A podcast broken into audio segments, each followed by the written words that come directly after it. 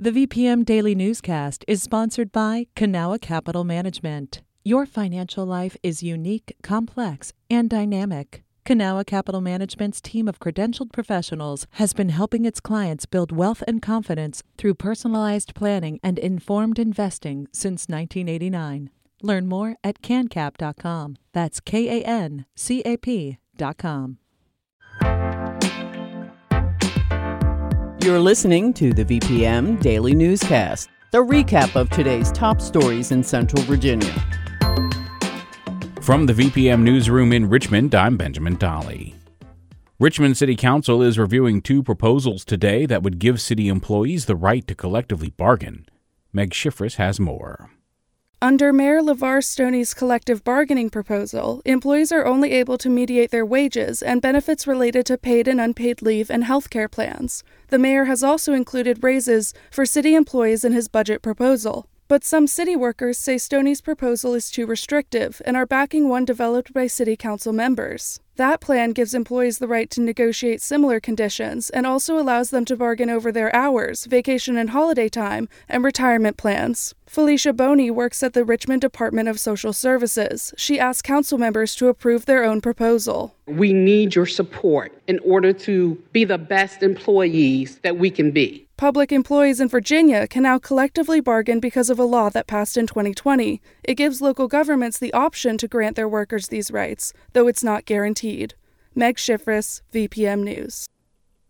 Fox Elementary teachers moved their things into Clark Springs Elementary School last week, where students will finish out the academic year.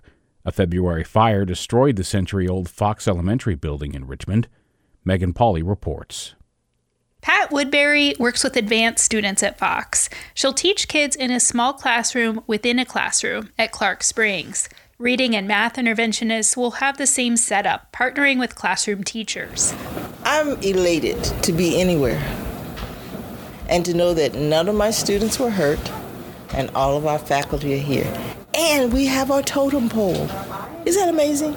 Woodbury says the totem pole, the result of a student art project, is a landmark at Fox Elementary that's been at the school for over a decade, along with another art project, a big boat. The fire department was able to salvage and clean them up, according to Richmond Public Schools. Little things, but remind you of home. The fire department is working to stabilize Fox before efforts to restore it can begin. It's unclear when students will move back into their old school. Megan Pauly, VPM News. It's unclear when the Virginia Appeals Court will decide whether a man convicted of murdering a Waverly police officer nearly 25 years ago will be exonerated. A three judge panel heard the case on Friday. Terrence Richardson and Ferron Claiborne pleaded guilty in state court in 1998. They say they accepted a plea deal to avoid the death penalty. One year later, they were charged again for the murder in federal court, where the jury found them not guilty. In an unusual move, the judge used their guilty pleas from state court to sentence them both to life in prison. While both men filed petitions, only Richardson's case is being evaluated. Wind is set to be a major part of Virginia's clean energy portfolio, which is supposed to fully power the state by 2050. As Patrick Larsen reports, advocates and state lawmakers want to ensure local workers are hired for these projects. Richmond Senator Jennifer McClellan spoke at a webinar hosted by Blue Green Alliance, which advocates for clean energy workers. She said Dominion Energy's coastal Virginia offshore wind farm will bring long term jobs. This project is going to be a lightning rod to spur wind energy manufacturing here in Hampton Roads. While the Clean Economy Act requires that local workers fill some of those jobs, officials with Blue Green Alliance also want a stronger workforce and local economic development plan from Dominion. State regulators and the Attorney General's office have both criticized Dominion's plan, saying it doesn't take into account the full economic cost of the project. Patrick Larsen, VPM News. State regulators are taking written comment on Dominion Energy's wind farm project until May 16th. A final decision on the project is expected to come this summer. A group of about 50 people searched the empty classrooms of a deserted high school in central Virginia last month to see if the building was haunted. As Ian Stewart reports, some unexplained things joined their investigation. Do you see that? First time it picked up something. Using a special camera with a thermal imager, friends Kathleen Preservardi and Rosie Stevenson explore what was the home economics room at Central High School in Goochland County. It's dark, really dark, and filled with old stoves, broken cooking equipment, and perhaps the spirit of a janitor who's been rumored to wander around the halls and vacant classrooms. He allegedly died somewhere on school grounds back in 1963. He was right where I was when I said, Can you do this? And I went like, and then I backed up. Oh, there he is again. The home ec room is just one of over a dozen forgotten classrooms that amateur investigators explored one night in late April. Mariah Leonard, the coordinator for Goochland County's Parks and Recreation, says the school's history dates back to the 1920s, when it was the county's only school for African Americans. It was desegregated in the late 1960s and closed in the early 2000s. It's as if you do you you're standing still in time. I mean, all of this is unrenovated. Eventually, the building was abandoned and the classrooms still remain mostly untouched. The county took over the former school and converted the top floor into offices and an educational center. It's above these deserted classrooms Leonard started hearing and feeling things that were out of the ordinary. I've heard um, chairs move in the classroom next to my office. Um, I have heard um, very, very distant voices when there's nobody else in the building. You can hear footsteps sometimes. It's because of those encounters that Leonard sought help from Ray Sarvino of RTL Paranormal.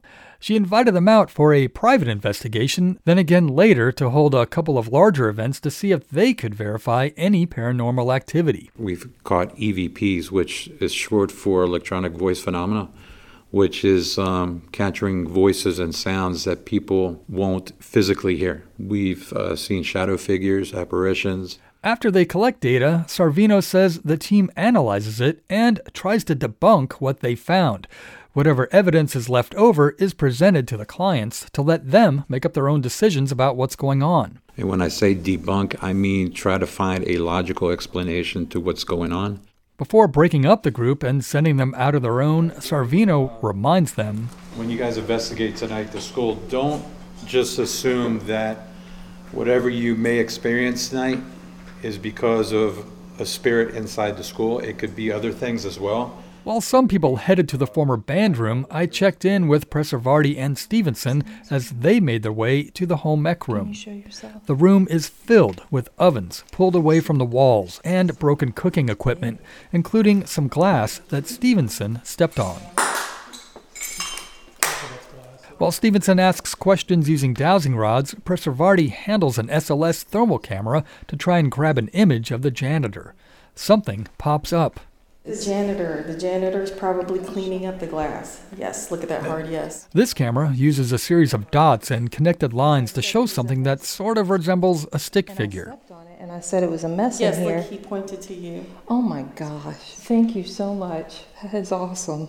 I'm getting chills. I got chills too. I'm getting chills like right now, like legit. After their adventures in the home ec room, the pair headed to the locker room, hoping to catch other spirits still roaming the halls of what was Central High School. Ian Stewart, VPM News. This has been the VPM Daily Newscast. Some of these stories may have changed since the newscast was recorded.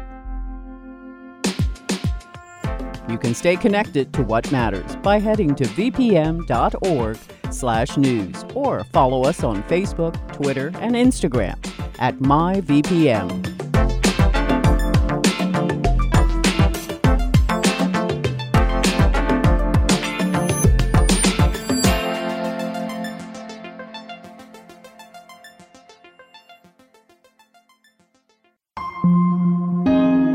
VPM. I'm Rachel Martin. You probably know how interview podcasts with famous people usually go. There's a host, a guest, and a light Q&A. But on Wildcard, we have ripped up the typical script. It's a new podcast from NPR where I invite actors, artists, and comedians to play a game using a special deck of cards to talk about some of life's biggest questions. Listen to Wildcard wherever you get your podcasts, only from NPR.